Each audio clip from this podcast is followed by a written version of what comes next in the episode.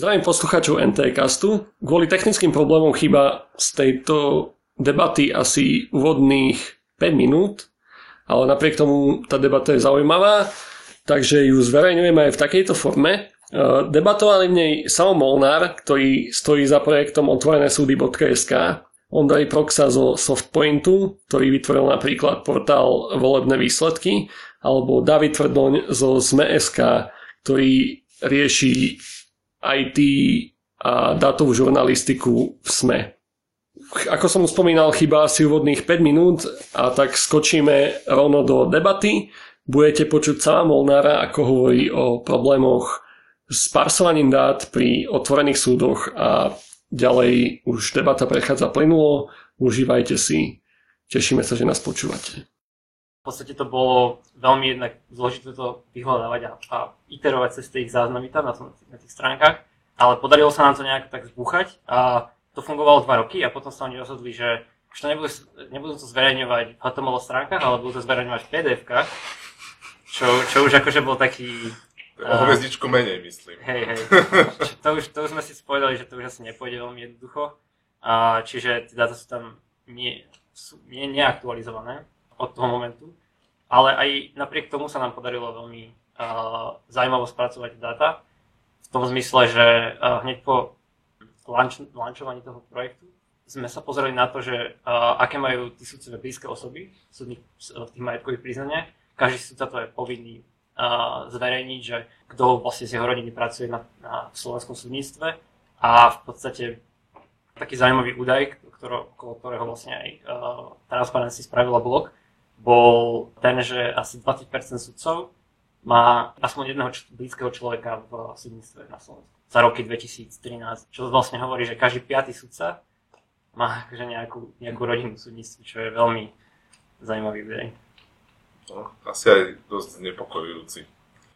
Ondrej, ty robíš v Softpointe, kde máte na webe napísané, že spracovanie verejne dostupných dát, parsovanie z rôznych zdrojov, tvorba aplikácie pre prácu s veľkým množstvom údajov, rôznymi formátmi, analýza dát, vzťahy, hierarchie, práca s geografickými dátami a medzi klientami máte Pravdu a Alianciu Fairplay. Čo to tam vlastne robíte? Dobre si to tam našiel. Ja by som skôr povedal to, že Softpoint vznikol preto, že sme chceli nejakým spôsobom začať budovať značku nad tým, čo robíme a nerobíme vždy len komerčné veci. Chceme pomáhať aj Slovensku. Ja som sa s Alianciou Fairplay skamarátil ešte 2 roky dozadu. Začal som sa nejako starať o ten data nest, ktorý majú. To je taká tá veľká zbierka všetkých tých datasetov, ktorý postupne chátral a oni zháňali nového programátora a tak sme sa nejak skamarátili, že sme si padli do oka, začali sme pre nich robiť viac, ja som potom parsoval aj ďalšie nejaké datasety, tak ako som hovoril, že tých verejne dostupných dát, ktoré štát zverejňuje, je viac takých komplikovanejších, aj verejné obstarávania boli také zvláštne, tie sme parsovali rok dozadu, keď sme chceli ten dataset oživiť, lebo to proste nejakým spôsobom už neťahalo a tie parsery, ktoré v dataneste boli, tak už neboli funkčné, tak tým sme sa trápili a potom vlastne vznikli tie problémy, že Aliancia Fairplay už nemala tento projekt ako taký dôležitý a momentálne sme v stave, že Softpoint by to chcel reálne robiť zadarmo rád, za podpory a nejakým spôsobom Aliancie Fairplay, čiže jednu vec, ktorú momentálne takým spôsobom ešte len riešime a už by sme radi od januára začali, že budeme ako Softpoint sa starať o ten datanest, aby to nezomrelo úplne a skôr by sme to chceli posunúť na taký vyšší level. Uvažujeme o nejakých hodnoteniach dát a možno pustiť ľudí do tých dát viac, aby možno si nad tým robili možno sami experimenty a zvažujeme to oživiť a pomôcť tomu čo najviac, aby to ľudia vedeli a oživiť tie nefunkčné parsery, ako som hovoril, ktoré štát si povie, že ide robiť novú stránku, potom ho neurobí a sa zmení štruktúry a s tým sa bojuje asi do nekonečna. A čo sa týka Pravdy, tak to je zase zaujímavý ďalší príbeh. Ja som sa prihlásil do novinárskej ceny a od Mateja Hrušku som sa dozvedel, že je datová žurnalistika, to bol ten prvý, ktorý mi to v 2013 povedal. Tak som sa prihlásil do novinárskej ceny s nápadom historických výsledkov volieb. Vďaka pánu Bohu sa to podarilo nejako vyhrať, asi konkurencia nebola dostatočne dobrá a tak sa to rozhodlo, že to teda vyhrá ten môj nápad a pravda ma oslovila s tým, že poďme to zrealizovať, lebo blížili sa voľby. To boli, myslím si, že komunálne alebo nejaké také. A tak sme sa rozhodli, že ideme robiť volebný portál a s tým, že historické voľby sa urobia neskôr, ale poďme riešiť voľby. A tak vlastne z komunálnych potom vznikali ďalšie a my sme pravde postupne začali dodávať všetky volebné výsledky, aj historické. A tam sme sa vytrapili na tom, že ešte v roku 1990 bol Bratislava mala len 4 mestské časti alebo 5. A tak sme to museli nejako párovať, nejaké obce vznikli v 98. a tak ďalej. Čistenie dát je určite téma, ku ktorej sa ešte vrátime. Boľavá téma, by som povedal, mnohých analýz. Dobre, ja sa ešte vrátim k Davidovi. Títo dvaja páni, oni sú programátori, oni si nakodia, čo potrebujú, hej, aj akože s relatívnym bordelom si poradia v dátach. Pokiaľ je nejaký systematický prístup, ktorým sa to dá ošefovať. No v redakcii priemerného denníka, aj nadpriemerného, zrejme, teda ako ten váš, a je zrejme viacej novinárov a menej kóderov a menej ľudí, ktorí by naozaj vedeli niečo sprogramovať. A možno sa mýlim, tak to vtedy treba opraviť, ale aké vy používate vlastne nástroje? Vaši novinári, ktorí nie sú programátormi. Ja len dodám, že v roku 2013 alebo 2014 ešte predtým, ako Amazon kúpil Washington Post, tak v Washington Poste začali raziť teóriu, že chcú mať v newsroome jedného novinára a k nemu jedného programátora, aby mohli robiť ako žurnalistiku na leveli 21. storočia. A oni sú veľký newsroom, kde sa to úplne nepodarilo, ale napriek tomu sú teda, že super. A ešte akože s technológiami Amazonu ešte ďalej išli. U nás je to, že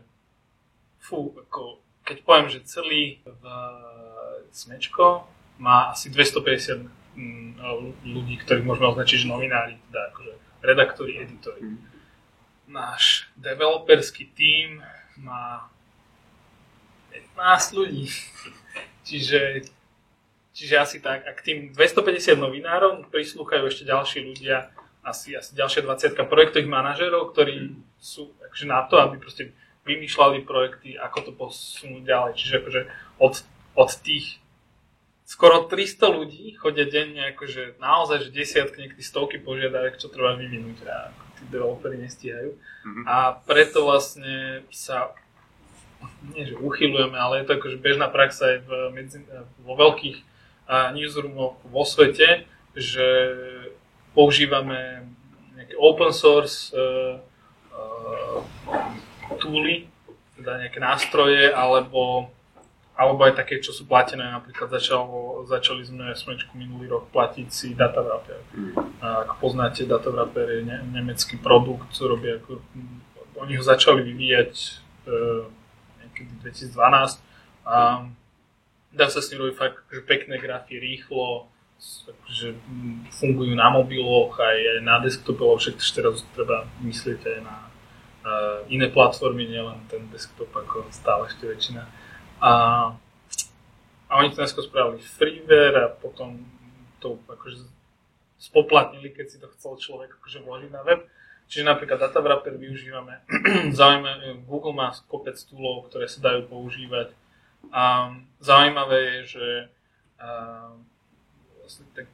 vo svete taký inovátor dátovej, alebo taký, začal o nej hovoriť tak viac dátovej žurnalistiky, je človek, ktorý sa volá že Simon Rogers.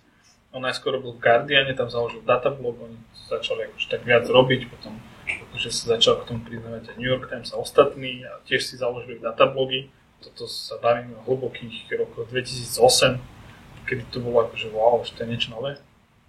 A ten Simon Rogers potom šiel do Twitteru, teraz pracuje pre Google, kde vlastne šéfuje týmu, alebo akože, nie je úplne že šéf Google News Lab týmu, ale akože v tej divízii.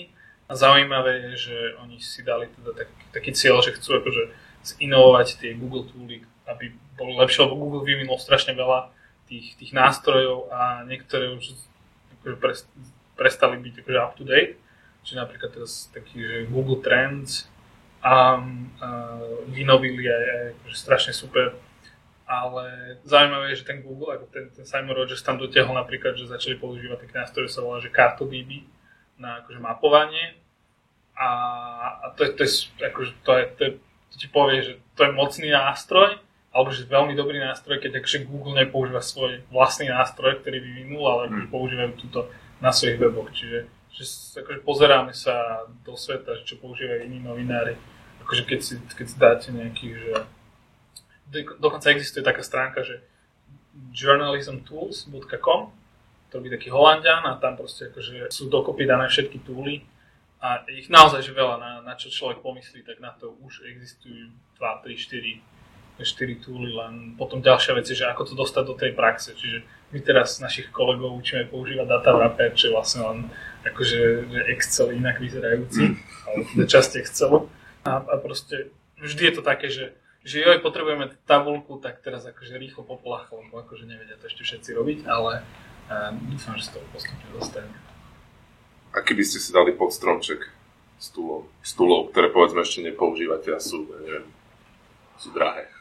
Asi najdrahší túl, ktorý by sme strašne chceli a využili by sme ho len párkrát do roka, ale strašne by sa nám šikol, je taký túl, Adam ho objavil, tam je proste licencia niekoľko 10 000 eur na rok, a ktorý vlastne ťahá dáta zo všetkých registrov, aj z tých, čo sú tie proste daňové raje a tak, takže majú nejakým spôsobom podchytené. A čiže tam si dáš meno človeka a proste sa ti spraví, akože povie sa, proste všetky vzťahy sa ti vyhodia, čo s tým, akože kto pracuje. Tento tool napríklad na Slovensku využíva KPMG a Penta, NT a všetky tieto akože veľké podniky. A tak si trošku overujú svojich klientov. Čiže toto by bolo že strašne super, to by sme si dali. To sme sa možno už dostali aj k tej téme nejakej dôveryhodnosti, lebo teraz dostanete nejaký takýto externý tool a ako môžete veriť dátam, ktoré sú tam, ako ich preverujete možno? On ten tool je naozaj, že tam platíš už za dôveryhodnosť.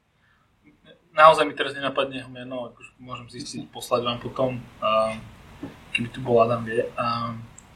Ten tool samozrejme ti dá, že odkiaľ zobral ten zdroj, čiže akože tú informáciu. Čiže akože vždy pracujeme s tým, že proste potrebuješ mať ten že zdroj, že odkiaľ si to akože zobral tie dáta. Čiže keď sme niečo robili, tak sme sa to snažili poriadne vyzdrojovať, prípadne dať tie dáta, aby boli potom že dostupné ľuďom, aby mohli s nimi robiť. Čiže napríklad, že keď vyšla, ja som sa to snažil robiť, že vždy, keď som spravil nejaký graf alebo niečo, tak proste väčšinou som to ťahal z nejakých PDF-iek, ktoré neboli dostupné, tak som to potom nahádzal do Google tabuliek, každý pod grafom bol také, že môžete si stiahnuť dáta, to vlastne zaviedol.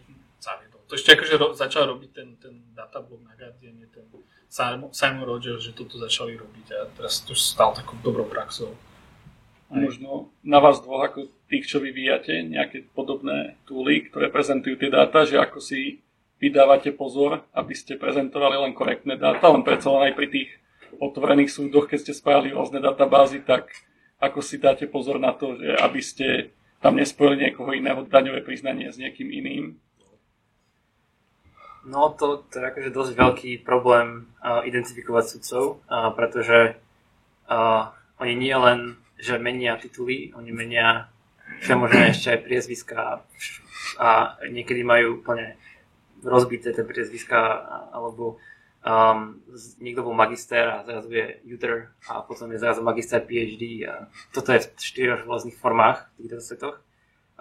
Čiže niekedy sme to robili tak, aby to bolo úplne safe, že proste musí to byť celé meno a aké je v zdroji, také musí byť aj v tom druhom datasete. A niekedy sa to robilo ručne, že Transparency mala, buď to oni robili, keď to bolo nejaký menší dataset, že to nebolo nejaké obrovské, alebo niekedy, keď to nebolo akože taký nejaký deal breaker, keby sme to ako naozaj zle mešili, tak a vtedy sme to riešili aj podľa prvého a druhého mena. To bol akože unikátny nejaký ten zdroj. Ale ako je to veľmi komplikované, hlavne v prípade tých majetkových priznaní sme museli ísť presne podľa mien. Kedysi sme používali práve ešte v tom lanči toho projektu podobnosť ich mien, čiže sme mali, myslím, že to bola nejaká Levieštajnová vzdialenosť a sme sa snažili nájsť, že keď sme napríklad hľadali sudcu, ktorý bol uvedený v rozhodnutí, tak niekedy jeho meno bolo fakt akože bez diakritiky a nebolo to veľmi jednoduché a niekedy bol tam preklep a podobne, tak sme skúšali tú Levensteinovú vzdialenosť, lenže to niekedy nefungovalo úplne najlepšie a hneď v tom launchi toho projektu asi po 2 týždňoch sa proste začali ľudia ozývať, že akože na jednom rozhodnutí proste bolo 10 sudcov a že ja som toto rozhodnutie s nikým, s takýmto nikdy nesúdil a to bol akože fakt veľký problém pre nich. Tak sme to nakoniec museli prehadzovať do formátu, kde keď sme nemečili to meno, tak v podstate sme neurobili asociáciu medzi sudcom a rozhodnutím, ale sme tam dali priamo iba jeho meno. Takže akože je tam stále tá informácia, ale tá prepojenosť medzi tým nie je. Ale je to veľmi taká citlivá téma. Pokiaľ je možné nespojiť niečo, tak radšej to nespojiť, ako to spojiť zle. Ja by som k tomu nadviazal. Také 2 príbehy mám. Keď sme začínali rozbiehať Naše obce, to je taký portál, už veľmi historicky zakopaný, ale ešte žije, kde sme chceli zbierať všetky údaje v obciach, o firmách a na dataneste sú aj eurofondy a všeličo možné. Tak v začiatkoch takýchto launch toho projektu sme to párovali, však nevadí, tak ešte tam bolo moje meno uvedené vtedy. A naozaj za nejaký čas to začalo, keď sa začali ľudia vyhrážať a písať nám, že prečo sme im tam pridali milión na eurofondoch a potom sme zistili, že OK, že sú asi témy, ktoré radšej presne, ak Samo povedal, nespájať, lebo to bude nebezpečné. Ľudia sa ozývajú doteraz, ale už to je skôr také, že vymažte ma, lebo som tam a som živnostník, ktorý zrušil živnosť. To už je také, že OK, však zmažem, veď nevadí, ale paradox toho celého je, že sú aj prípady a nám sa stal teraz vo voľbách, riešilo sa to aj v médiách a všetkým to bolo jedno. Nehovorím, že sme to zistili len my, ale nám sa podarilo, keď napravde sme riešili dáta, tak sa nám ozvala jedna pani z nejakej dediny na východe, že nie je možné, aby tam bola 10% na účasť. Alebo také strašne nízke číslo povedala. A zistilo sa, že pri tom, ako zapísali výsledky do tej zápisnice, tak o 1-0 uviedli viac pri tom, koľko obalok bolo vydaných. A teraz ono to reálne doteraz je chyba. A už sme to riešili potom...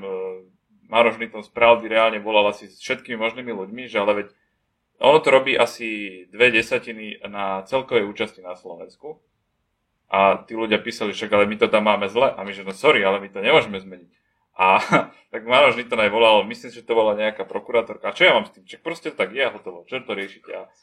A ja som bol tedy z toho strašne pohoršený, že proste však ale to je nejaký zápis do nejakej histórie a že sa s tým nič nerobí a vtedy vlastne som tak povedal, že dobre, že vidím, že keď to proste nič nezmení, tak to nič nezmení. A to je tam akože tá druhá strana, že kedy človek musí zverejniť aj tie zlé dáta, alebo proste to tak je. A nič sa s tým nedá pohnúť a na teatri povedal, no tak proste stále chýba, ona bola asi unavená, napísala tam ono ľudia. To je reálna oficiálna odpoveď a už sa s tým nedá nič. Rozhodca pískol, proste... Presne tak, dobre, takže tak. Ak ste to nevedeli, tak je to také, že mňa to asi 2 dni tak hnevalo, že proste, keď takto každý k tomu pristupuje, akože je to len jedno číslo, ale keď tomu každý takto pristupuje, tak potom bude skončíme. Nejaké ďalšie stiažnosti, ja si pamätám, že nejakých hackathonov Aliance Fairplay dávno, že tam bola celkom fúška mapovať IČA. A tak to je doteraz, oni to nerobia a my to chceme práve začať z budúceho roku robiť, lebo bol pokus a veď na to Datawrapper je, že keď tam má 20 datasetov a z toho 15 má IČO, že poďme to robiť. A my to teraz ideme tak trošku robiť vo forme jednej bakalárky nášho zamestnanca, ktorý nakoniec na matfize to budeme ako bakalárku. Dáta máme, urobíme si jednoduchý mapovač a skúsime to ľuďom dať a nech to začnú hodnotiť. Čiže normálne crowdsourcing, hej? No nie, my takto. Datawrapper bude mať dáta a v zásade... ľuďom, hej, ako vravíš, krasovo, nech ľudia niečo k tomu povedia. Tá masa sa tam dostane cez Google, to je náš najlepší nástroj na to, lebo keď sa dá niečo zaindexovať, tak ľudia sa tam dostanú, lebo hľadajú seba, alebo svoje meno, alebo nejaké IČA. Keď už to nenájde, možno ten, čo hľada seba, tak hľada svojho zákazníka, alebo potenciálne toho, s kým chce spolupracovať. Ale pamätám si ešte na prípad, ktorý sme robili z Transparency pri otvorenej tvorbe zákonov, kde sme pre nich robili nástroj na nejakú analýzu pripomienok zákonov, to medzipripomienkovom konaní, či ako medzinárodná pripomienka, presne tak. A vlastne do toho vstupujú nielen ministerstva navzájom, ale aj nejaké inštitúcie. A tam bol problém vôbec nejaký Excel získať z toho ministerstva, ktoré to má na starosti. A keď už bol, tak sa ozvali inštitúcie, že oni také pripomienky vôbec nerobili. Ja neviem, či to bol nejaký taký pán vyšší a s Gabom z Transparency sme riešili, ale pozri sa, tu máš screen z Excelu, ktorý máme z databázy, no oni tú pripomienku urobili. Čiže tie pripomienky sú aj takéto, alebo teda tie sťažnosti, ale čo s tým? Keď máme zdroj, presne, keď sa uvedie zdroj a ukážeme dôkaz, tak už nech si to oni interne vyriešia, že to spravili. Horšie, keď my sme v plienkach našich obcí nemali zdroj, my sme niečo zmečili asi zle a zrazu nejaká pani mala na eurofondoch milióna. V ten deň som ešte celú sekciu financií na našich obciach zmázal, už som to nikdy nezobrazil. Proste hanba v tej dedine, hej? Keď proste máš na eurofondoch milión. No, hanba začne vidieť. Ako boli všelijaké. No. Netreba tam spomínať svoje meno, vždy to treba obaliť niečím. Nejakou značkou alebo niekým, lebo... P.O. Box. Do nejakej schránky. Lebo akože do mailov všeličo príde, ale pokiaľ tam nie je uvedené meno, tak je to pohľad už. Potom je to horšie. Dobre, poďme už teda k tomu čítaniu s porozumením. A sú tu také možno dve koncepcie, hej, ktoré reprezentujete. Jedna je tá, že urobme nástroj, zverejníme tie dáta, nechajme potom ľudí, nech si ich interpretujú, nech si ich spracovajú.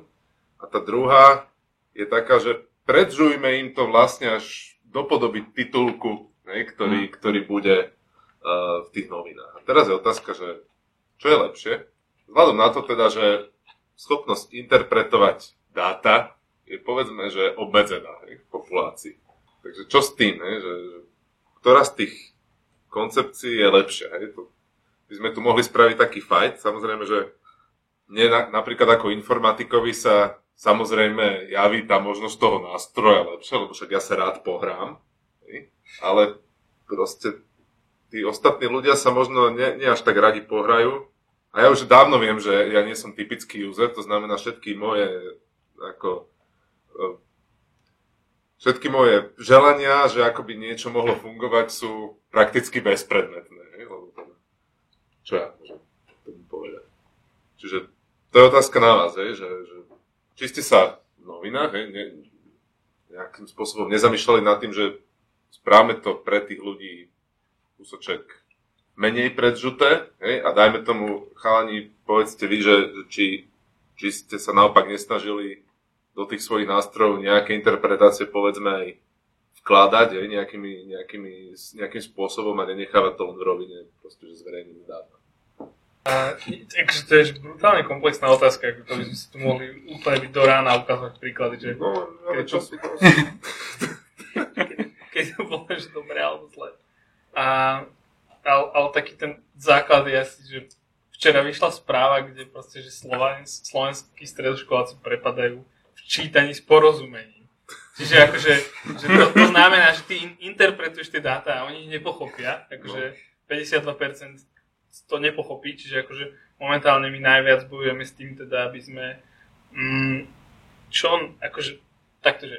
každý článok na webe svojím spôsobom predáva titul. A teraz proste ten titulok môže byť, že jednoduchý a vysvetľujúci do nejakej úrovni a proste je tam nejaká hranica, kedy už proste začnú nám čitatelia alebo aj kolegovia z iných médií hovoriť, že aha, dobre, že toto ste spravili bulvárny titulok.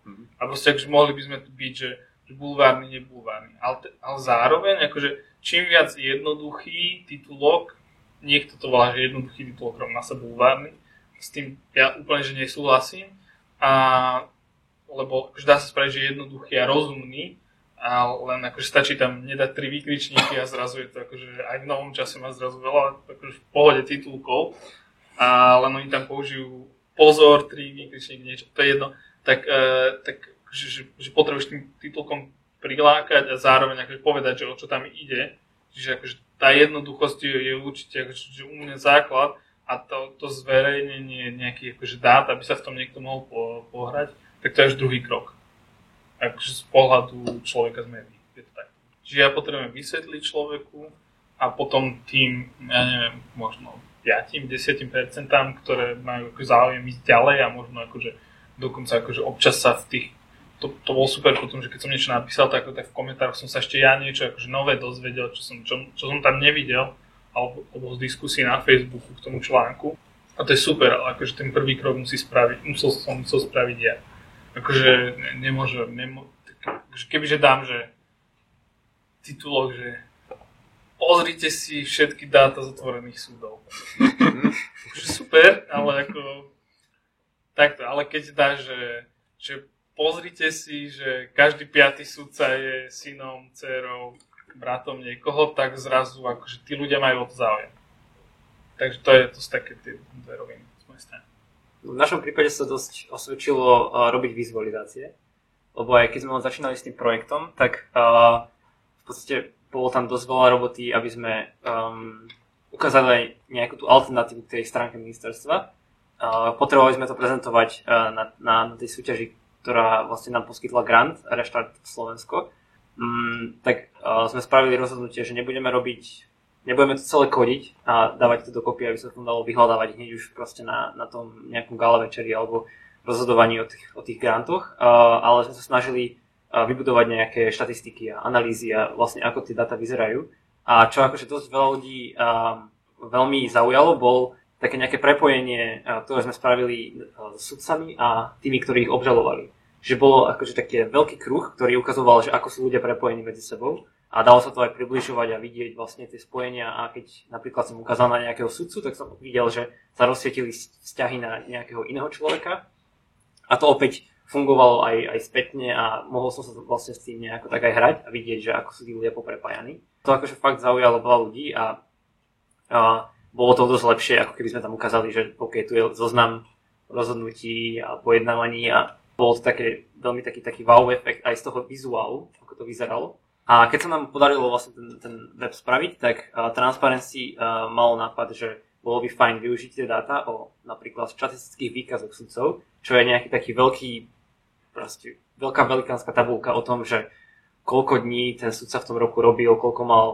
vrátených pojednávaní alebo teda vrátených rozhodnutí z vyšších súdov. A strašne veľa dát, to je čisto čísla a na prvý pohľad to vôbec nič nehovorí, ale potom, keď sa aplikujú nejaké také komplexnejšie, povedzme, indikátory, oni to akože volali transparency, tak je možné zistiť, že ako je tento sudca v porovnaní výkonný s niekým iným sudcom, ako je nejak tak rankovaný v rámci Slovenska, či je povedzme na posledných nejakých pozíciách, alebo je o dosť lepší.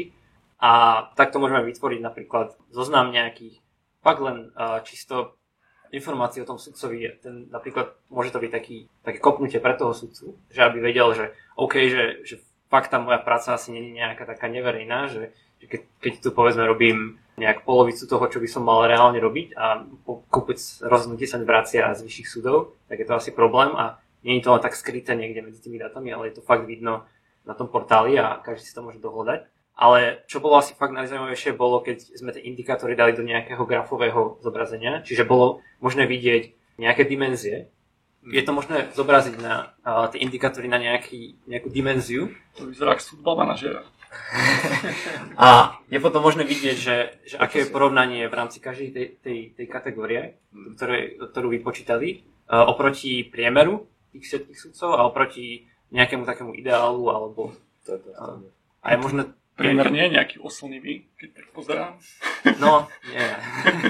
A je potom možné to aj porovnať s nejakými inými sudcami. Čiže je možné sa s tým pohrať a fakt to asi je tak trocha vplýva na tých sudcov konkrétne, že keď sa napríklad vyhľadajú Google, čo robia, čo sme zistili podľa e-mailov, ktoré posielajú, robia veľmi, veľmi často, tak hneď toto vidia a keď uvidia, povedzme, že fakt sú zlí, tak možno s tým niečo robia, možno aj keď už len 20% z nich si niečo spraví, tak je to akože výhra.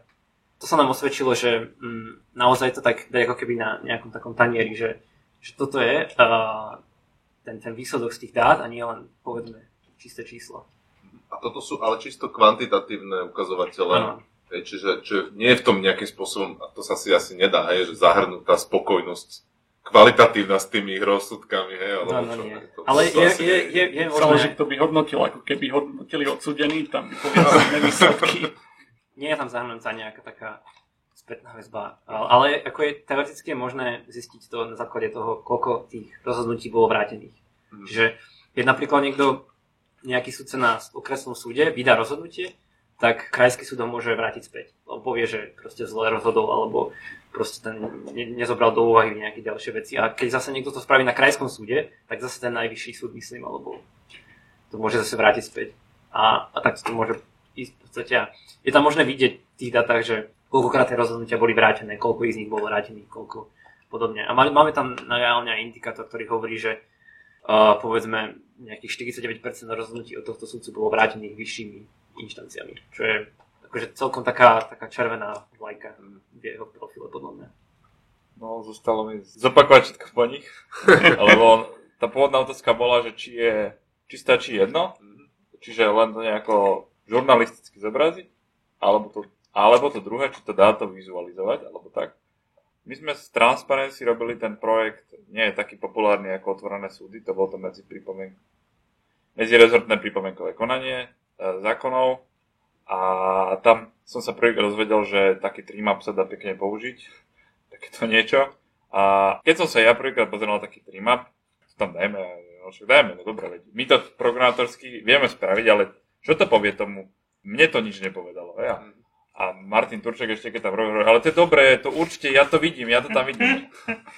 A ja, že ale ty to tam vidíš, ale fakt to tam nikto nevidí. A nakoniec sme sa teda rozhodli, že to tam, dobre, dali sme to tam, ale to asi čo k tomu treba je v takých prípadoch určite napísať článok a no toto presne ono, že ja chápem, že tam asi niečo je vidieť, ale že je tam asi na prvý pohľad to nie je úplne vidieť, že čo. V takýchto prípadoch určite treba písať aj články. My sme ich spravili, bolo to fajn, ale ja si myslím, že to je niečo za niečo, lebo keď robím nástroj, ktorý má byť pre novinárov a také väčšinou, niektoré sa robia, tie dátové, tak áno, novinári sa v tom pohrabu a potom z toho pekne vypichujú články. Toto bol asi jeden z nich. Ale keď robím Otvorené súdy a chcem, aby to aj ten sudca videl, tak tam je dobré už naozaj tomu dať úplne na tanieri aj s tými nejakými hintami alebo highlightami toho, že kde je problém. My sme na našich obciach robili napríklad mapu živnostníkov na Slovensku, takú hitmapu, že kde to svieti a kde to je úplne červené. Jasné, že Bratislava je unikát a potom sme to robili zase mapou SROčiek a tam tí ľudia sa na to pozrú a uvidia a možno k tomu už ani netreba písať článok, lebo čo napíšem, že Bratislava je najväčšia, to je asi jasné, ale že v niektorých prípadoch stačí naozaj pekná grafická vizualizácia a niekedy je dobré aj nejaký článok, keď chcem vypichnúť zaujímavé veci. Takže áno, súhlasím s Davidom, vlastne som zopakoval to, čo povedal. Keď už ale interpretujete teda nejaké dáta, tak do toho vkladáte aj nejaké svoje možno predsudky, biasy sa to volá často, proste nejaké svoje videnie, že možno tam vidíte niečo, čo tam v skutočnosti nie je, ako sa s týmto snažíte vysporiadať pri tej interpretácii. Ja som mal takú ideu, to vyhralo novinárskú cenu číslo 2 a to už vôbec nerozumiem prečo, že ako súvisia verejné obstarávania s hodnotiacou komisiou. Ako ma to brutálne nadchlo, lebo som napísal, tam stačilo napísať nejakým spôsobom článok. A to bola teda moja tá biasa, že určite nejakým spôsobom súvisia a je to tak. Našiel som si 5 verejných obstarávaní, to bolo v čase, keď som ich parsoval a bolo tam asi 20 rôznych HTML štruktúr. Takže bol to strašný bordel a som si povedal, že musím, už keď som tak ponorený v tom verejnom obstarávaní, už som rozumel všetkým tým značkám a všetkým tým vlastne celým tým metaúdajom. Takže napíšem na to nejakú takú videu, to ma napadlo. Samozrejme, že som neskúmal to ďalej. Ten predpoklad bol taký, že áno, hodnotiaca komisia bude nejakým spôsobom súvisieť cez FOA a tak ďalej, ale neoveroval som to základné, že vlastne koľko verejných obstarávaní má hodnotiacu komisiu vyplnenú, ani ma to už nenapadlo, však som našiel za pár, boli všade. On si zistil, že polovica ani nemá, asi kto vie prečo, povedať si nemusíme. A tie, ktoré boli vyplnené, tak niekedy to bol brutálny plaintext, kde niekde v strede bolo aj spomenuté, teda, že hodnotiaca komisia bola v zložení a vymenované. Takže tie predpoklady je niekedy dobré akože si tak overiť. A ja som nakoniec sa to ešte ani nezrealizovalo, ten nápad, hoci sme boli ako z nadácie Otvorenej spoločnosti do toho tlačení, zatiaľ sme to nechali na ľudí, že nech to nejakým spôsobom hľadajú. Sme si netrúfli na niečo takto zložité, lebo tam už ani Lovenstein niekedy nestačí. Tam už musíme to nejakým spôsobom tam parsovať a už možno databázu priezvisk a tak ďalej.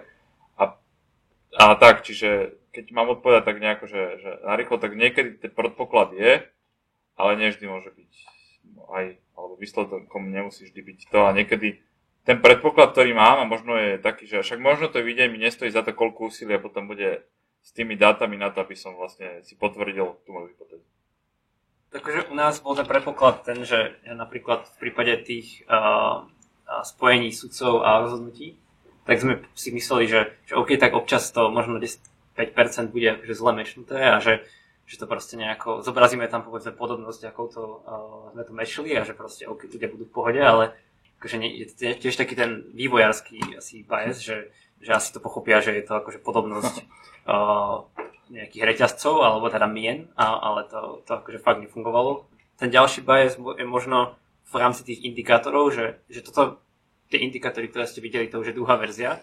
Mali sme jednu verziu, ktorá bola predtým, ale tie výpočty neboli úplne ideálne a veľa ľudí sa nás vlastne potom aj nám písali, že teda niektorí sudcovia, že ako to počítame a boli možno nespokojní s tým a potrebovali nejaké komplexnejšie tie rovnice, ktoré používame. Čiže keď sa do toho začalo aj trocha viacej vrtať, tak sme zistili, že možno sme tam niečo zle spravili, čo je akože možné, keďže tie dáta, hlavne o tých štatických výkazoch, sú veľmi komplikované.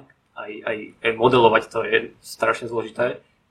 Čiže tam sa veľmi rýchlo nájde nejaká chyba a môže to spôsobiť, povedzme, aj fakt problém, že niektorý sudca vyzerá, že je menej aktívny a čo si mal byť viacej aktívny. Častokrát je to akože aj o tej chybe tých programátorov. Myslím si, že my predpokladáme, že tie dáta budú pochopené lepšie, ale v skutočnosti tí ľudia, čo to reálne používajú, je tam ten dosť veľký rozdiel. Taká naivita by som to povedal. Tak ja by som tú naivitu doplnil možno aj tým, že ako programátori máme, alebo radi očakávame, že tie dáta budú uniformné, alebo teda, že proste budú homogénne a že v nich nebudú nejaké našlapné míny, hej? A tie tam väčšinou niekde číhajú a keď tie dáta poriadne nepoznáme, tak častokrát proste v nejakých okrajových prípadoch to proste zanedbáme a to sú presne tie, ktoré sa potom prídu sťažovať. No, alebo to, že sme naivní, že však oni to pochopia, ako som bol, však to je len podobno, lenže oni to berú veľmi osobne, keď sa zrazu na jednej obrazovke objavia veci, ktoré môžu byť podobné na 80 alebo 95%, ale to je, oni si to nevšimnú, nevidia to, čo sa spojilo. Teraz ešte to môžu byť napríklad nejakí osobní nepriatelia v rámci tých súdnych vzťahov. Z pohľadu novinára je to možno už aj na takej vyššej úrovni, že ty keď píšeš ten článok, tak tam už pridávaš ďalšiu vrstvu tej interpretácie. Tam je to ako... Ono, akože je to stále ťažké z pozície novinára, lebo ako jasné niečo ti vypadne z dát.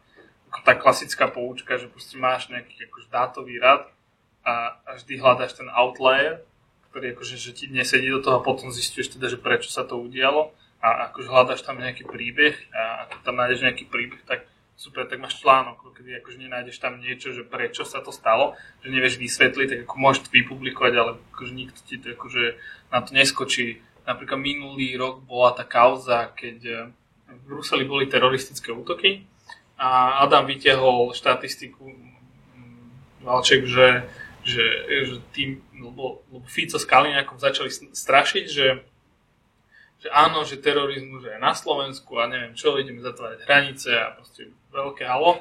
Keď nám vytiahol štatistiku, že na Slovensku tých teroristických útokov bol až jeden, ten bol samostatné ére Slovenska od 93. bol akože jeden v roku 2005, tuším to bol, a kde proste nejaký šialenec proste spravil bombu, naozaj bombu, ale akože nejakú homemade a proste akože, ktorá vybuchla pri pile alebo niečo také, že proste akože mal nejaký problém. Akože nikto sa nezranil nič, ale akože bolo to klasifikované akože teroristický útok.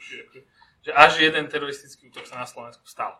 A akože tým sme chceli, že proste oni tu hovoria o nejakom, akože jasné, že hrozba je, ale akože že reálne, že sprísniť, akože že prísť s tým, že protiteroristický zákon navýšiť akože počty policajtov a tak. Čiže toto spravil Adam a ja som sa potom začal pozerať, že dobre, že aké sú výkony našich policajtov, tak som si stiahol dáta z ministerstva vnútra, proste spravil som nejaké grafy, kde mi proste ukázalo, že, proste, že čím viac je akože, že policajtov, tak proste akože, že nejak vlastne nesedelo mi, že ako sa vyvíja, že vyšetrenie, vlastne, že bola nejaká nejaký dátový rad, že ako postupovali že kriminalita, že povedzme, že kriminalita rastla, teda že vyšetrená kriminalita, tak tá bola akože konštantná, od nejakého akože roku konštantná, ale pritom stále akože každý rok pribúdalo policajtov.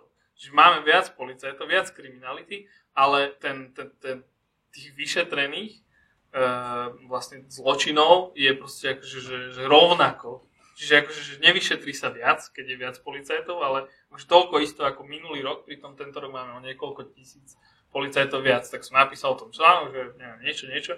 Potom písali z ministerstva vnútra, že oni nevedia akože interpretovať tie dáta, ale nechápu moje interpretácii dát, že čo tým chcem povedať, že Kalinák sa pýta a že tak akože potom a do istej miery, že mal pravdu, lebo akože zabudol som tam akože proste zle som to proste betovo napísal, tak som to len upravil, poslal, že teraz to chápete už. A oni, že no, že chápem, je to, ale že a to je problém? Že, no áno, je to také, že tak napríklad, že to sú také, že zaujímavé veci, že ja priznám, že proste niečo som nedostatočne vysvetlil. Zároveň veľa ľudí to pochopilo, akože aj bez toho, aby som to akože upravil. A takže je to proste, naozaj, že proste vždy, keď som niečo publikoval, tak som veľmi čakal, že nejakú spätnú väzbu, že či príde niekto, či mi tam niečo nájde, alebo niečo. Dneska, alebo včera som napríklad videl na Facebooku, že niekto písal, že LP platne v Británii prekročili, zdieľal článok, že LP platne v Británii prekročili predaj elektronickej hudby, čiže predáva sa akože viac LP platní ako akože CD-čiek, MP3. Ale to je proste kravina, lebo tam tí ľudia, čo spravili ten článok v nejakom britskom plátku, nerátali Spotify, nerátali tam Google Play Music, nerátali tam proste Apple Music. Čiže, a to je presne to, že oni si dali ešte dva datasetty a ignorovali nejaké akože okolie, do ktorého to mali dosadiť. Čiže to je proste len bulvárna, a tomu sa hovorí, že bulvárna štatistika. Že wow, ale vlastne, že no, tak to dáme bokom, lebo potom by sme už nemali dobrý titulok. To je v podstate ten cherry picking, že si povyberám iba to, čo sa mi hodí. To už sme... Na to by sme si možno mohli dať aj taký pekný príklad, na ktorom som chcel možno ukázať, ako sa zle vizualizujú dáta. To je taký ten slavný prípad z októbra, kde je na grafu od teda vlády, ktorý zdieľal aj pán premiér, vidno rast minimálnej mzdy, len jeho vidno tak, že od roku 2012 do roku 2017 narastla v podstate 9-násobne alebo 3-násobne, to tak vyzerá na tom grafe a pritom ona reálne narastla akože nie toľko. Potom tam akože samozrejme sa do toho pustili internety a doplnili tie grafy, ale na druhej strane treba uznať, že potom sa samozrejme opravil aj pán premiér, čiže Češ reagoval na spätnú väzbu a ten graf potom už vyzeral mnoho taký plochejší po tej oprave. A to je, myslím, taký pekný príklad toho, ako sa dá manipulovať s dátami, napríklad pri tom, keď ich vizualizujeme.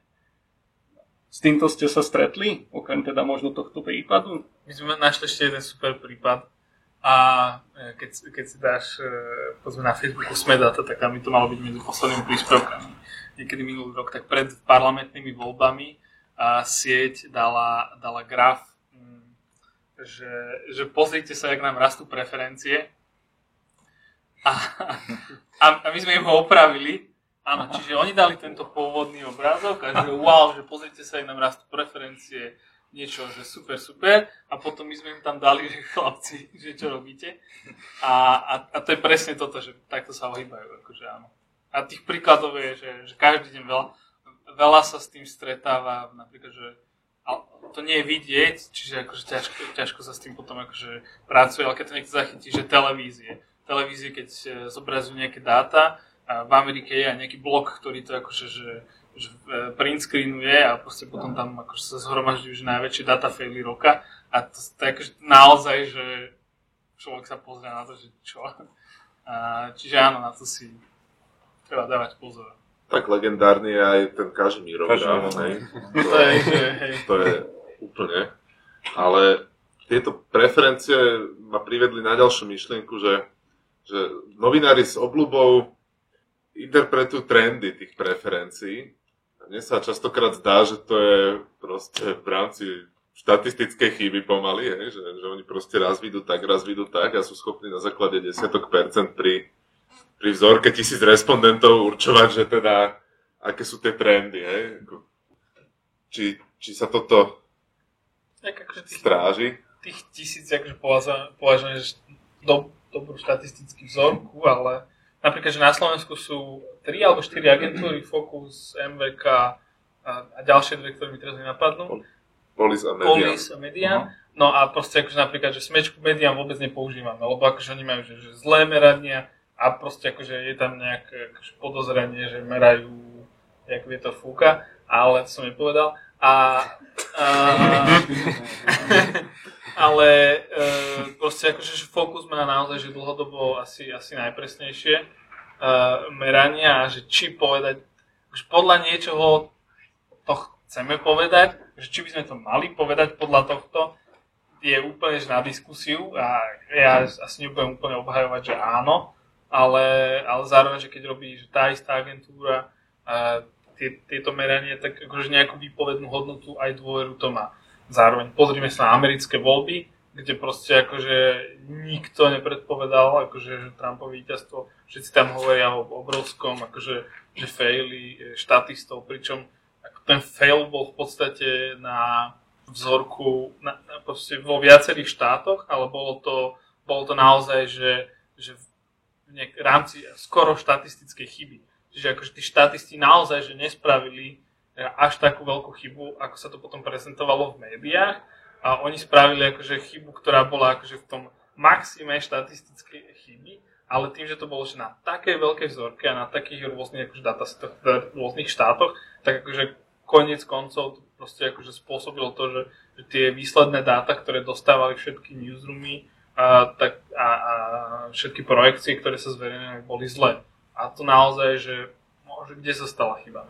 A teraz sa bavia, že no, mohol sa robiť lepší polling v tom a v tom štáte, odhalili by sa nejaké trendy, druhý niekto povie, že no ale novinári mali ísť akože do tých štátov viac sa rozprávať s ľuďmi, potom sú ďalšie teórie o facebookových bublinách, potom ďalšia teória je, že hovorí, že proste ľudia odmietli hovoriť, že koho budú voliť a jednoducho akože k tým médiám patrí, že niečo akože predpovedajú, čiže a proste na niečom to postavia, čiže akože keď svoju predpoveď postavím na Focuse, tak postavil som to na Focuse, na tej vzorke 1000 ľudí. Čisto uvedomujú všetci, čo to čítajú, že to naozaj že len 1000 ľudí a že vždy je to iných 1000 ľudí. To neviem povedať. Akože možno by to tam malo byť viacej zvýraznené, ale akože na základe niečoho treba robiť. A zároveň potom možno je odpoveď, že nerobí tie predpovede len na základe tohto. Napríklad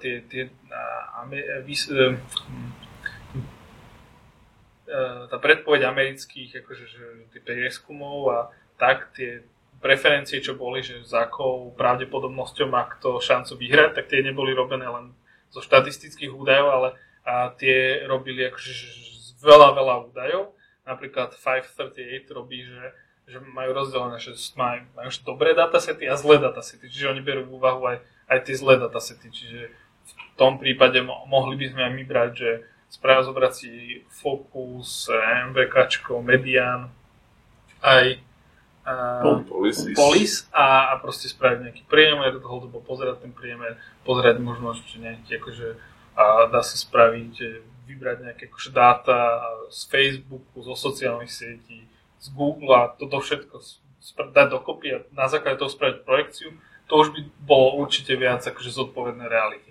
Len to je zároveň, že momentálne nie je na to na Slovensku akože človek, ktorý by to že skúsil urobiť, ale ani len že raz alebo tak. Taký challenge. Vyklonovku dáme. Môžeš porovnávať tie povedzme, že by si zobral dáta z tých jednotlivých agentúr a na základe toho si pozeral, že OK, že ako sa niektoré medzi sebou korelujú a potom, že ktorá z nich akože vyčinevá, že ako je blízko tej pravde, povedzme, a že či náhodou sú tí, ktorí akože majú nekvalitné dáta alebo to robia alebo snažia robiť nejakú senzáciu. V skutočnosti, aj keď sa to nezdá, je tých dát strašne málo. Preto akože ich máme málo označkovaných. To už možno technikalít. No, tak. Ale akože teraz možno povieme ešte do väčších technikalít, ale možno takých zaujímavejších. Keď sa pozerá na takéto 2D grafy, tak to asi každý proste si dokáže všimnúť, že tam niečo nesedí. Ale pri tých datasetoch, čo vy používate, sú tie dáta multidimenzionálne, že to nie je proste, že os x od y často, ale že je tam proste strašne veľa tých vecí, čo na seba vplývajú. A hej, že vy asi takúto chybu nespravíte, lebo tak použijete na to nejaký tool, ktorý vám to pekne z tabulky vykreslí, ale keď interpretujete tieto viacdimenzionálne dáta, tak ako sa s tým snažíte vysporiadať, aby to nedopadlo takto, že lebo tam to človek nezbadá tak ľahko, ale potom to vytvára nejaký pocit. Napríklad tak, že toto je celkom pekný príklad, ale sám si spomínal, že boli nejaké problémy a odhalili sa, akože nie asi úplne tak, že keby sa vám možno niekto neozve v živote, by ste na to neprišli. Čiže... Hej, je to akože... Niektorí ľudia sa ozvali, ale práve, že s týmto grafom konkrétne nemali úplne problémy. Oni mali problémy s tými predchádzajúcimi, ktoré práve, že tu nie je možné vidieť. Ale čo im najviac vadilo, boli práve... tam niekedy bolo napísané, že tento sudca je 45. z 280 sudcov na Slovensku, akože jeho pozícia. A oni povedali, že fúha, že ak ste to vypočítali a akože tomu fakt nechápali. Ale s tým to bolo hlavne... My sme sa snažili vlastne aj s tým priemerom to nejak spraviť tak, aby to nevyzeralo, že OK, že tento sudca, povedzme, tam bude mať akože fakt... Všetky tie indikátory je obsadené, že bude akože fakt super, ale ten priemer bude, povedzme, ho skresá vlastne na ten priemer slovenský, čiže by to bol akože taký bias vizuálny. Čiže ten priemer tam fakt zachránil, si myslím. Akože z toho vizuálneho hľadiska. Ale čo sa týka toho, ako tie dáta úplne interpretovať, niekedy tam je problém s tým, že my síce rátame nejaký priemer, ale napríklad niektorých tých sudcov nevieme nájsť v tých majetkových priznaniach. Čiže niektorí nemajú majetkové priznanie a tam je dosť dôležité sa pozrieť na ten počet, hej, že keď niektorí majú to majetkové priznanie, že sme ich naozaj našli, alebo že niektorí reálne sú možno uvedení ako, sú u nás vedení možno ako sudcovia, ale sú reálne len vyšší súdni úradníci, ale nie je to možné nejako dohľadať, lebo tí vyšší súdni úradníci nemajú žiaden register. Oni sú len, povedzme, povedaní, že oni môžu odkladnúť pár rozhodnutí a sú poverení tým, že na základe možno nejakých rozhodnutí. Čiže tam je dôležité pozerať sa na ten počet, že niektorí sudcovia, povedzme, na nejakých súdoch okresných boli uvedení, mali sme, povedzme, 50 sudcov na tom jednom súde uvedených a teraz asi týždeň po vypustení toho projektu bolo, že OK, ale ja som predseda tohto súdu a tu 50 sudcov není, tu je len 24 sudcov a z toho sme zistili, že 25 sudcov je súdnych úradníkov, ktorých reálne akože nevieme, povedzme, určiť. Jednoducho, dá sa to povedať, dá sa to nájsť asi tak, že sa pozrieme na ten súdny register, kde sú uvedení všetci sudcovia, ktorých je asi 1600, ale ten není kompletný, lebo niektoré tie mená sa nezhodujú s tými menami, čo sú v rozhodnutiach a to zisťovať je celkom dosť komplikované, ale práve, že toto sme museli nejak tak empiricky na základe dát zistiť, že ak ten sudca, povedzme, nie je u nás vedený alebo nie je to zoznamená na ministerstve a zároveň, už nepamätám si presne, ako je tá podmienka, ale je komplikovaná, že povedzme, rozhodoval súd nejaké rozhodnutia práve na konkrétnom tohto súde, nebol na nejakých iných súdoch a povedzme a podobne, tak vtedy povieme, že tento sudca je pravdepodobne súdny úradník a je tam informácia o tom, že nevieme to učiť presne, ale je to pravdepodobne súdny úradník, ak máte problémy s tým, tak nás kontaktujte alebo podobne. Čiže je dôležité tam, čo sme si stili, je dôležité dať disclaimer pri tých. To je hoci kde s verejním hocičo je dobré, ale veľmi dôležité zobraziť, že tieto dáta boli použité stadeto, sú povedzme aktualizované v tento deň, neručíme sa veci a dôležité je povedať, že ako je to, povedzme, počítané. Ale robíte to ako v bankách, mám taký pocit, že bolo šedem na spodu. To je kvôli, aby to bol taký nerušivý dizajnový prvok. Ja sa tak vydávajú. by som k tomu len povedal jedno, že tým, že my, aspoň u nás to boli väčšinou také aplikácie alebo portály s veľa dátami, tak keď sme robili napríklad výsledky volieb historické, tak človek nemá šancu preklikať 2929 obcí. Čiže ak nejaké grafy sa robili v tej danej obci, tak človek nemá šancu všetko vidieť. Že niekedy možno vizuálne to nie je pekne vyzeralo, alebo tam možno niečo kričalo. Ale práve to je tá cesta, kedy ľudia si to vygooglia a nájdu. Že, lebo my keď spustíme portál s milión firmami a nejakým spôsobom tam niečo prepájame, tak to neskontrolujeme, že či to vizuálne vyzerá dobre. Ako nie je to o tom, že teraz ten graf nesedí, ale skôr o tom, že môže byť zlý, alebo škaredý, alebo tam sú nejaké dáta, ktoré vznikli presne ako tie eurofondy. Čiže presne potom treba nechať tú masu, aby si to cez Google našiel. Aspoň skúsenosti s takými väčšími datami sú potom takéto, že disclaimer a ľudia, keď sa nájdete a je to problém, my to vyriešime, že väčšinou sú to nejakým spôsobom verejné dáta, horšie potom už keď nemáme zdroje alebo tak. Alebo aj pri tom otvorenej tvorbe zákonov tam je cez 1000 inštitúcií a oni tie grafy mali rôzne. My sme nevedeli ani poriadne nastaviť, to je cez Tableau taký tool, aby to vizuálne vyzeralo pekne, lebo stále sa nám niečo rozbíjalo a vybrali sme si nejakú, povedzme, množinu, na ktorých sme to vizuálne skúšali, aby to vyzeralo dobre, ale tiež nemôžeme teraz vyexportovať tisíc grafov a potom keď prídu raz za pol roka alebo raz za 4 rok nové dáta, čiže nové pripojenky, tak to budeme teraz robiť dané. A potom vlastne to je tak, že to s tým, ako skúsenosti máme, že hrať sa s tým, ako to vizuálne bude vyzerať pri takom veľkom rozptyle dát, alebo tak, ktoré sa nedajú ručne skontrolovať.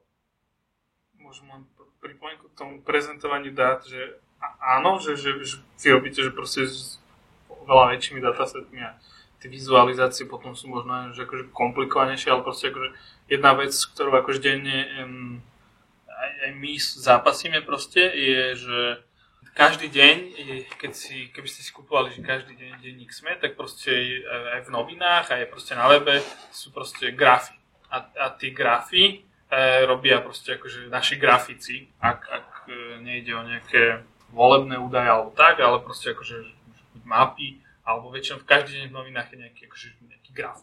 A teraz robia to tí istí ľudia, každý deň robia tie grafy a v podstate v nejakom momente akože dospeli k tomu, že aha, že teraz tie, že im sa už nepáči, že stále používa ten istý typ grafu a oni by chceli akože niečo inovatívnejšie, ale teda, že nech to vyzerá, že trošku možno krajšie ako akože že klasický akože stĺpcový graf, tak akože prídu s nejakým riešením a to riešenie je, že naozaj, že pozriem na to, že je pekné, ale nerozumiem tomu. A proste nedáva to zmysel. A to je proste akože tiež taká vec, že niekde bola taká štúdia, čo som čítal, že naozaj, že stĺpcové a koláčové grafy sú na 90% akože, čo sa akože interpretujú dáta a v podstate akože ti to stačí k tej dennodennej interpretácii dát, lebo z jednoduchého dôvodu, lebo pre tých ľudí, ktorí takže čítajú, tak čím zložitejší graf dáš, tak tým je to, tým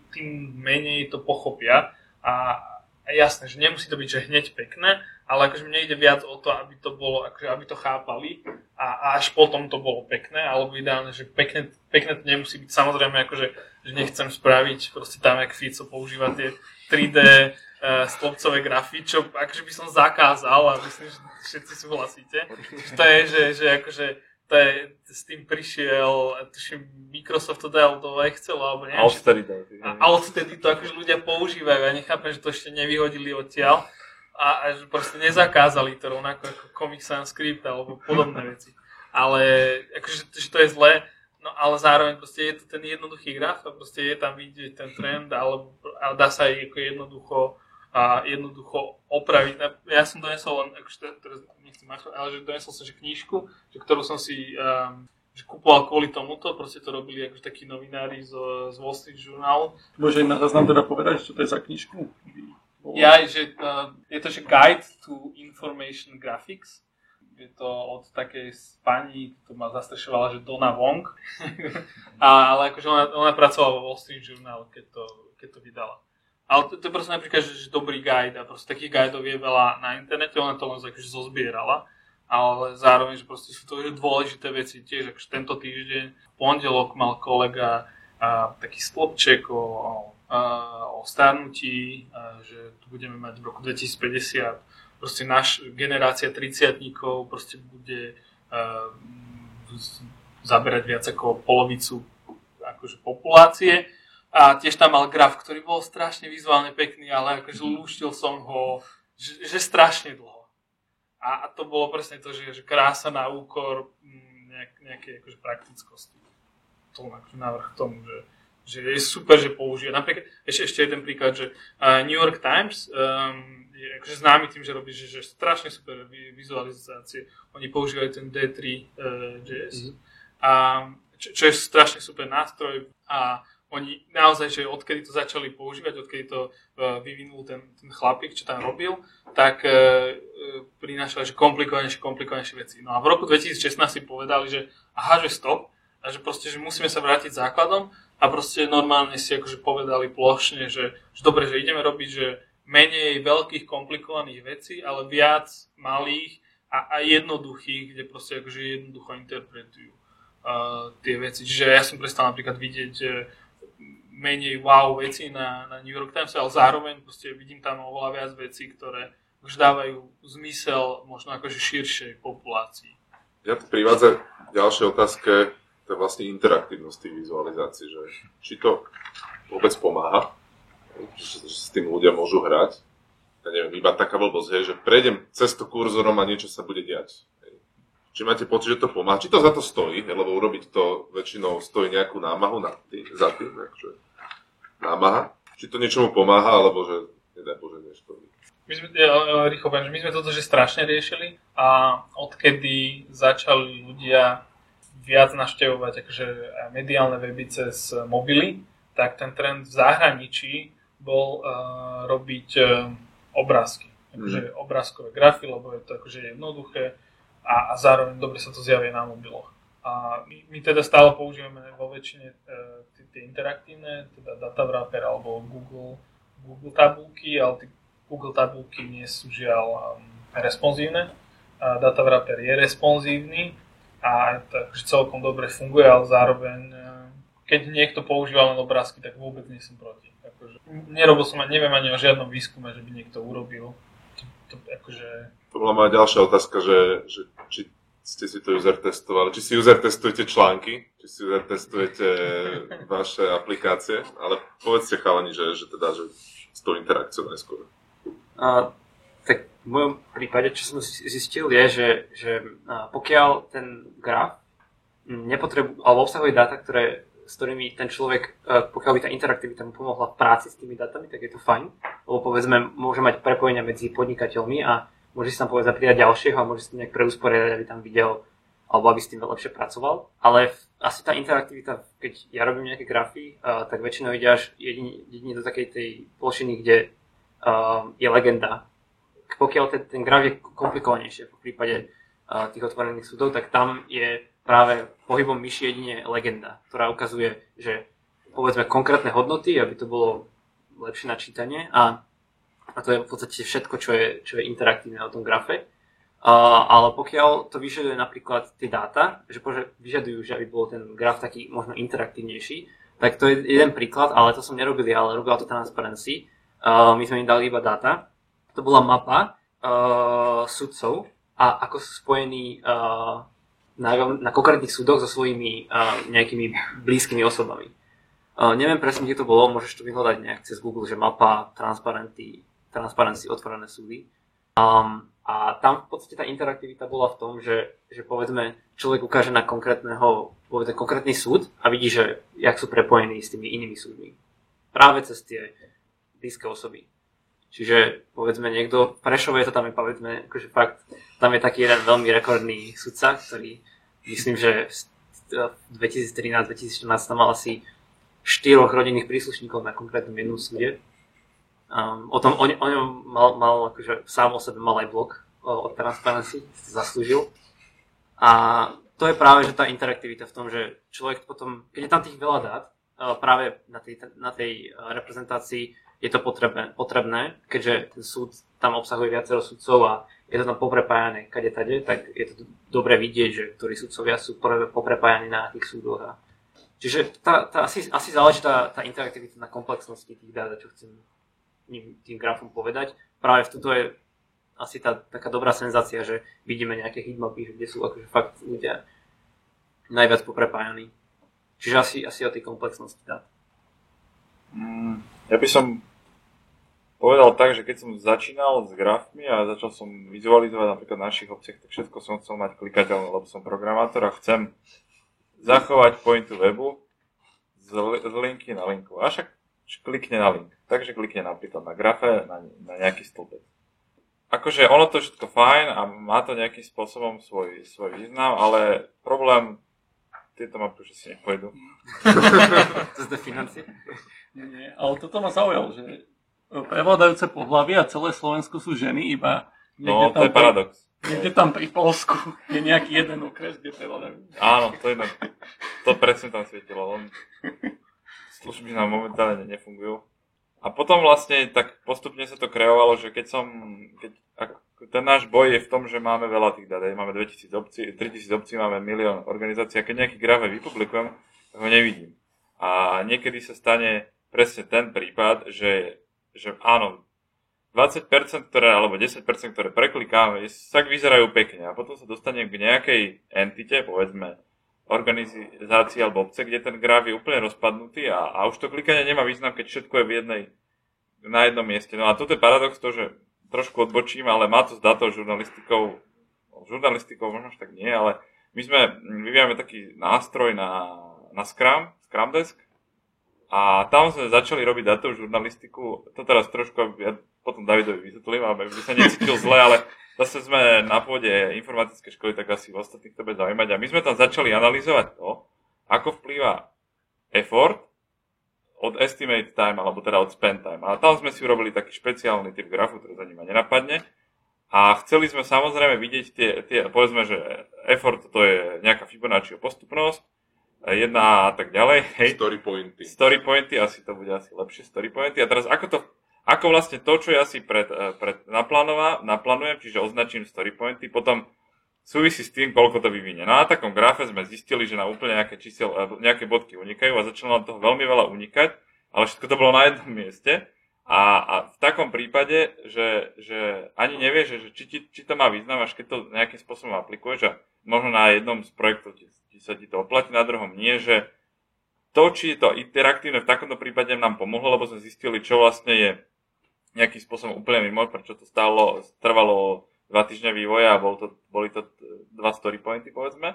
A vieš na to kliknúť, ale takéto klopko strašne nahustené je už v strede, ktoré ťa nezaujíma. Čiže asi to je také, že ako kedy treba, keď vieš tie grafy vidieť, čiže v prípade, že píšeš naozaj nejaký článok, tak tam prezentuješ jeden graf. Ale keď ideš prezentovať veľmi veľa, na nejakom portáli, čo ty nemáš šancu vyskúšať, že ľudia si vygooglia, tak tam čo to dá, potom sa budú sťažovať a buď to vysvetliť, alebo zistíš, že áno, že v prípade veľa dát, už keď tam máš aj návštevnosť, tak potom to necháš na ľuďoch a do budúca sa tam dá dorobiť nejaké hodnotenie a nech ľudia povedia, či ten graf má význam alebo nemá. Že, skôr to je takto, že ono napríklad, keď som sa pozrel teraz na nový FAV a na tú sieť tam, tak to predtým bolo lepšie, ale tak je to asi aj trošku o tom, komu sa čo páči a o tom, že presne, jak Samo povedal, aký je to graf, aká je to komplexnosť dát a čo je cieľ. Čo je cieľ tej prezentácie. Ak chceme zostať v tej filozofii webu, že všetko má byť prepojené, tak tam je to výborné, lebo robíme portál, kde chceme, aby sa ľudia preklikávali, ale keď chceme písať článok, tak tam asi chceme, aby zostal na tom článku a nemusí nejak interaktívne klikať. Čo sa týka nejakých legend alebo takých tých zobrazení, tak keď je to nezrozumiteľné z toho grafu, tak niekedy to má význam. Ja to môžem ukázať na... Neviem, čo asi poznáte FOAV, ja si myslím, že to, čo tam bolo predtým, bolo super. Toto už je také trošku... Myslím, že Jano Suchal prezentuje, že predtým to bolo. Predtým sa k tomu priznal, teraz už nie. No, presne to s tým nič nedá. Chcel som to tak povedať, ale nechcel som im takto priami, že mňa tak Jana je trošku ľúto, že to jeho dieťa takto zavadili, ale...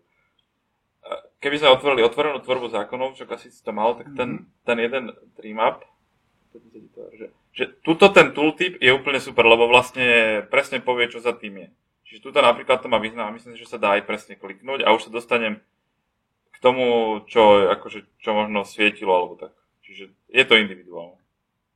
Čiže tuto napríklad asi nemá význam. Keby tam ten tooltip není alebo tá legenda, ktorá sa zobrazí potom, čo ide myško, tak vôbec tomu nerozumiem, na čo sú tam nejaké. Lebo to červené asi niečo hovorí, že asi tam je veľmi slabá úspešnosť toho zákona, čiže mal veľmi veľa pripomienok, ale žiadne neboli zapracované, alebo žiadne neboli akceptované. Čiže nejakým spôsobom je svietia, už potom je vidieť od aké inštitúcie a tak. Ale to je podľa mňa typický projekt pre žurnalistov. Bolo to správne, aby žurnalisti sa v tom hrabali. A Martin Turček spravil pekne, akože blog o tom niečo našiel. Ja by som mal ešte to dve možno. Prvá taká rýchla, že či vám niečo priniesla analýza správania tých čitateľov, respektíve tých používateľov. Nie v zmysle, že by dali nejaké prípomienky, ale že jednoducho klasika, hej. Analyzujeme implicitný feedback. Hej. V prípade novín je to asi niečo iné, hej. Tam asi možno skúmate, že pokiaľ sa dostanú v tom článku, že či sa dá napríklad, či meriate, hej, že či sa viacej zameriavajú na tie grafy, čo sú v nich, alebo že či viacej čítajú ten text. No a v prípade akože, chalanov, no poznáte to speve, o čom hovorím. Ja sa priznám, že, akože, že tieto merania, že to, pokiaľ sa človek dočíta, tak to je, že... To je, že nie je to tak medzi prvými možno údajmi, že v prvej desine údajov, ktoré akože zbierame a tých, keď to zoberiem z pohľadu nejakého analytického nástroja, že tých eventov, ktoré analytický nástroj by musel zaznamenávať, aby ako vedel, že v každom momente, pokiaľ sa človek dočíta, je tak veľa, že potom hociaký analytický nástroj by nás vyšiel, že naozaj že veľké peniaze. Čiže my sme to robili v nejakých akože, momentoch, vždy experimentálne, pri istých veciach, čiže akože, nemáme ani historické dáta, čiže povedzme, že mohol by som povedať teraz našemu analytikovi, že Tomáš, prosím ťa, vyťahni mi teraz dáta, že proste akože, či sa človek zastavil, alebo že či, povedzme, dlhšie čítali články, kde boli grafy, alebo kde boli mapy, alebo kde bolo nejaké klikátko interaktívne, že či ich to akože zastavilo, čiže takto že povedať neviem. Viem len povedať, že keď sme dali, že keď je v titulku, že pozrite si rebríček, alebo že mapa, a akože je to dostatočne zaujímavá informácia, tak akože to pridáva tomu, že človek si akože klikne. Čo je akože veľmi chabé, uvedomujem si, ale akože budem vďačný, keby to niekto skodil, hej? Keby to niekto akože, že vedel vyhodnotiť z nejakého výskumu. Dataset viem dodať. V našom prípade to bolo skôr na takej úrovni Google Analytics, kde sme sa snažili nájsť, že jednak ako tá veľmi základná dimenzia bola návštevnosť, ale v Google Analytics je možné spraviť povedzme, že eventy ako kliknutia na nejaké elementy. Tak sme sa rozhodli, že to spravíme na tabky, ktoré máme napríklad na niektorých profiloch sudcov, súdov a podobne. A celkom zaujímavé, keď som sa na to pozeral ešte myslím pred rokom alebo 2 rokmi, tak bolo to, že počas dňa od pondelka do piatku niektorí ľudia chodili častokrát na profily súdov a klikali na konkrétne tabku. A tá tabka bol sumár, adresa, kontakt a oni vlastne čo robili bolo, že si dali do Google to meno toho súdu a potom už išli zavolať akože na ten súd, lebo potrebovali číslo. A zhodou okolností otvorené súdy boli prvý výsledok v tých vyhľadávaniach, čiže to nám asi aj prospelo. Ale ten ďalší, to bol ten pozitívny fakt, že mali sme z toho návštevnosť, keď niekto chcel niekam volať. Ale ten druhý taký bol, máme tam jednu tabku na profile súdu a súdcov, ktorý tá tabka v podstate robí to, že iba zobrazuje výsledky, ktoré sa pravdepodobne obsahujú meno toho sudcu v médiách. Čiže povedzme si to v nejakých denníkoch a podobne. A to je v podstate čisto len nejakej nejaké query do myslím, že to je Bing, search engine, a vyťahujeme stade nejaké linky. Ale práve to sme zistili, že nikto nepoužíva. Čiže bolo to také, že je to napísané, že v médiách, že ako sa asi nachádzajú, ale častokrát to ani nefunguje a niekedy tí ľudia fakt na to neklikajú. Čiže sme si povedali, že to asi ani nemá tam zmysel mať, čo bolo vlastne taká nejaká druhá minca, teda druhá strana mince toho feedbacku, že to v podstate ľudia nepoužívajú, čiže nemusíme dávať taký effort do toho. No, Google Analytics si nám trackuje všetko, čo treba, ale tak sa priznám ako David, že aj keď ho máme, tak nejak sme to neskúmali hlbšie. Zase tie témy, ktoré my sme tak zverejňovali, alebo teraz, ktoré zverejňujeme, sú také napríklad výsledky volieb, ktoré sme robili, či Spravodov, alebo my sme mali sami portál výsledky volieb, boli aktuálne len v noci. Takže že povedzme týždeň pred, alebo týždeň ešte po, ale už potom to je nezaujímavé. Takže v tom čase sme videli, ako nám návštevnosť rastie a je to možno chvíľu super pocit, keď tam je strašne veľa ľudí a až to padá. Pokým to začne padať. Ale čo je zaujímavé, napríklad pri výsledkoch, keď sme to úplne prvýkrát spustili, a to bol taký pre mňa taký vtip, lebo my sme si vymysleli, že domena výsledky volieb je voľná, pred prezidentskými voľbami prvým kolom, tak sme spravili rýchlo veľmi primitívnu vec a dali sme tam výsledky v noci, že sme ich nejako budeme parsovať a ja som to dal zaindexovať už týždeň predtým, že priebežné výsledky a tak ďalej, hoci tam ešte nič nebolo a zaujímavé, tí ľudia už počas dňa, ako voľby prebiehali, googlili a mali sme návštevu a pozeral som, jak to rastie, už od nejakej 10. 11. začalo rásť, reálne to mohli byť stovky až tisícky, ale šlo pointu, že portál chvíľu nový a už to znamená, že je mi jasné, že v iných tých volebných portáloch to už bolo počas dňa ďaleko živšie, ale že sa vidí, tak tí ľudia si myslia, že naozaj tie voľby tam proste budú a nejakej 6. večera alebo tak. No a druhá vec, čo sme skúšali, takže to je taká implicitná spätná väzba, ale taká, že keby to prezentujem na PV, tak to radšej nejdem prezentovať na PV, čiže v tomto máme slabiny.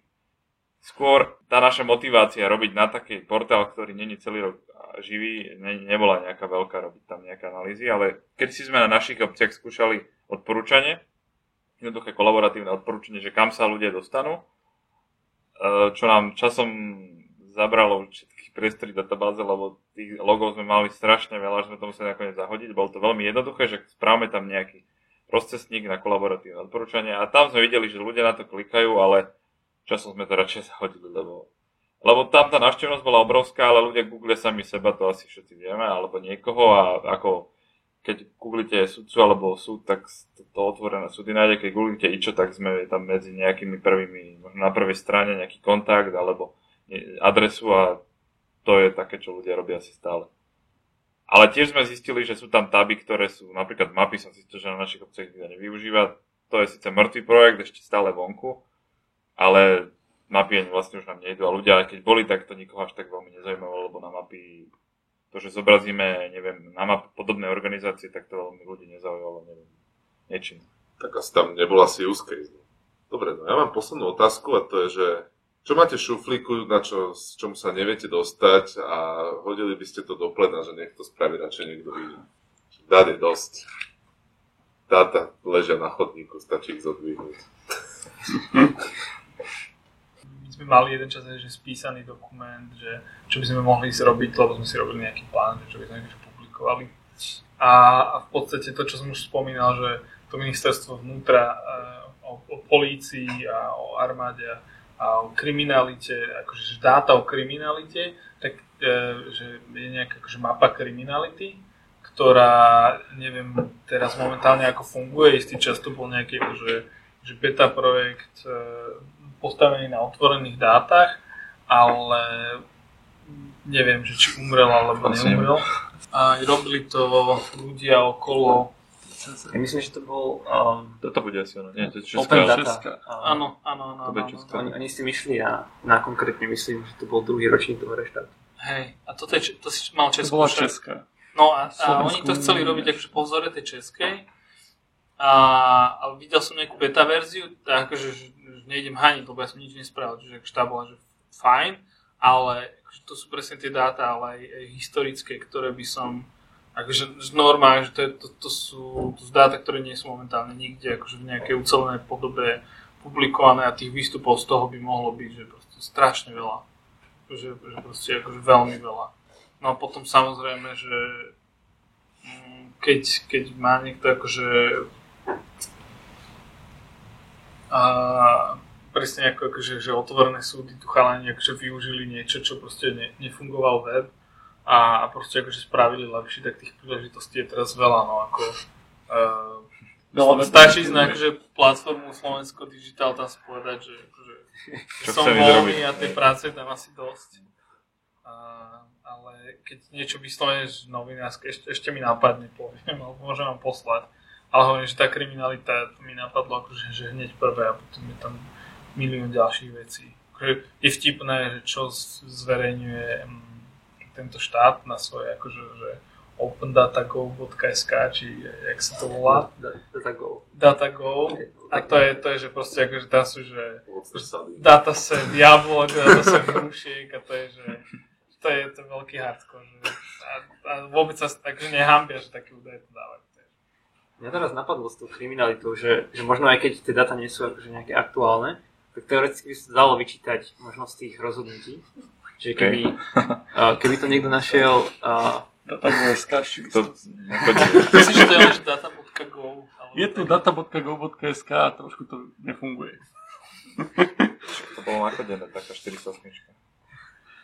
Že pokiaľ by niekto zoberal napríklad tie dáta o rozhodnutiach, čiže by vedel si povedzme dať dopyt nad tým celým textom toho rozhodnutia, že či to bola vražda, alebo či to bol nejaký iný skutok. A potom zistiť, že v akom to bolo, teoreticky tam môže vypracovať možno mesto a potom to vie namapovať na tie mestá a potom zistiť z toho, že aká je nejaká tá hitmapa, len tak organicky z tých rozhodnutí, že nemusí mať povedzme data z ministerstva, ale akože môžu mu to veľmi rýchlo napadnúť. Základe toho, že tie rozhodnutia nie sú zverejňované všetky, je tam nejaký proces medzi tým, než sa rozhodnutie, čo je vydané, sa zverejní, čiže to nemusí byť vôbec aktuálne. Ale to je taký jeden nápad.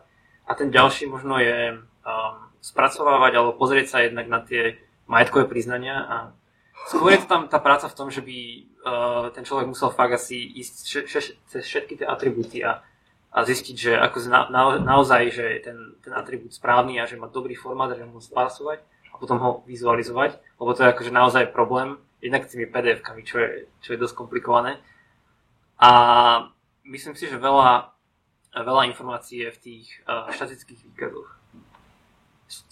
Čiže v tých výkazoch o ich práci počas roka. To je, už si nepamätám, že jak sa k tomu dostať. Kedysi na tom starom webe bolo to taká preklikavačka z 6 rôznych miest. Teraz možno v Google štatistické výkazy sudcov alebo také niečo. A bola to na starom webe. Neviem, možno, že ešte funguje nejak ten starý web, ale nie som s tým úplne istý. A tie dáta nejak možno využiť na to, aby niekto monitoroval lepšie tú aktivitu sudcov. Čiže to je akože prakticky text v prírodzenom jazyku, alebo taký nejaký pološtruktúrovaný.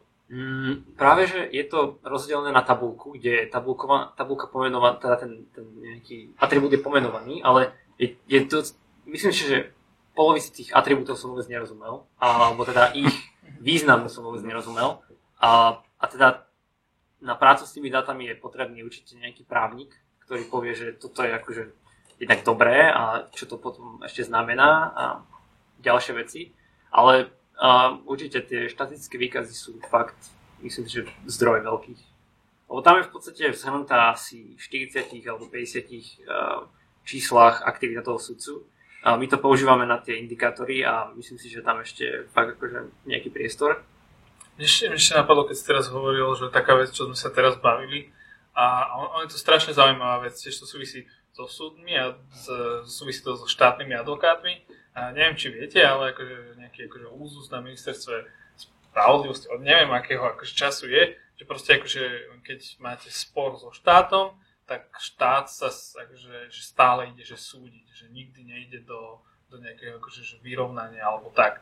A proste akože ide aj vopred akože súdov, ktoré akože že tí advokáti, keď sa porozprávate akože o freku s nejakým akože štátnym advokátom, tak vám povie, že áno, že posielajú ma tam, ja viem, že to prehrám, ale musím tam ísť.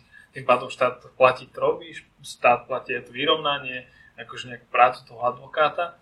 A akože je to, bolo by to, že strašne zložitý akože, že vzorec, lebo akože strašne veľa týchto pojednávaní alebo teda súdnych sporov trvá akože niekedy aj že roky, ale že keby niekto akože vie vyskladať, akože že historicky, že áno, že štát vždy poslal a ja neviem, že vie povedať, že z týchto ukončených prehral, neviem, 90% a pritom akože vopred vedel, že asi je nejaký indikátor toho, že prehra, zase asi správna, tam bola nejaká súčinnosť s právnikom, tak akože by dokázal proste nejakú poučku dať, že aha, dobre, že tak akože nechoďte do všetkého, alebo šetríte, že milióny eur, alebo neviem, či je akože zaujímavá vec. Mňa napadlo vlastne to, že ešte keď sme boli na fakulte, tak na predmete od objavovania znalostí sme mali jedno zadanie, čo sme ešte s Pálom Zbelom, ktorý je tiež jeden spoluautor toho projektu, sme robili taký machine learning model, ktorý bol akože fakt jednoduchý, to bolo nejaká lineárna regresia nad tými dátami z otvorených súdov, čo boli v podstate súdne konania. A my sme akože súdne konania reprezentovali tak, že sme mali nejaký zoznam pojednávaní, ktoré boli v rámci toho konania a nejaké rozhodnutie. Mohlo byť jedno, dve, pokiaľ to tá vyššia inštancia vrátila.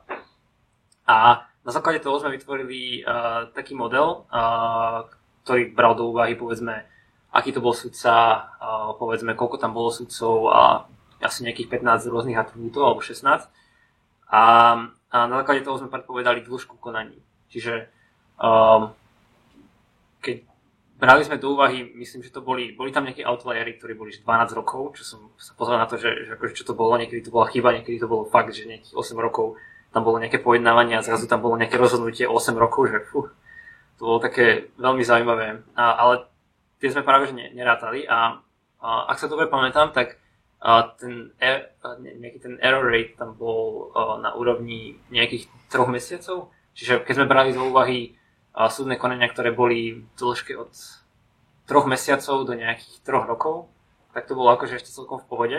A bol to fakt akože jednoduchý model, ktorý sme zbúchali akože v relatívne dobrom čase a dalo by sa to práve, že možno využiť aj na toto. Že pokiaľ by niekto fakt identifikoval, aké sú tie atribúty, ktoré vplývajú na to, že ten štát povedzme práve, že je naozaj prehráva, alebo nejako boli tie rozhodnutia labelované, v základe toho, tak teoreticky by mohol byť nejaký stroj, ktorý vyplú, že OK, toto je asi pravdepodobne možno prehraté, ale asi by to záležalo aj na tom obsahu toho rozhodnutia, ktoré boli predchádzajúce, čiže neviem, akože o to ma tak napadlo, že by to možno Tak otázka je, že ak to vie povedať ten úradník, že ja viem, že tam musím ísť aj dopredu prehraté, tak to je asi jednoduchšie sa spýtať, ale môže sedieť nad miliónmi rozhodne.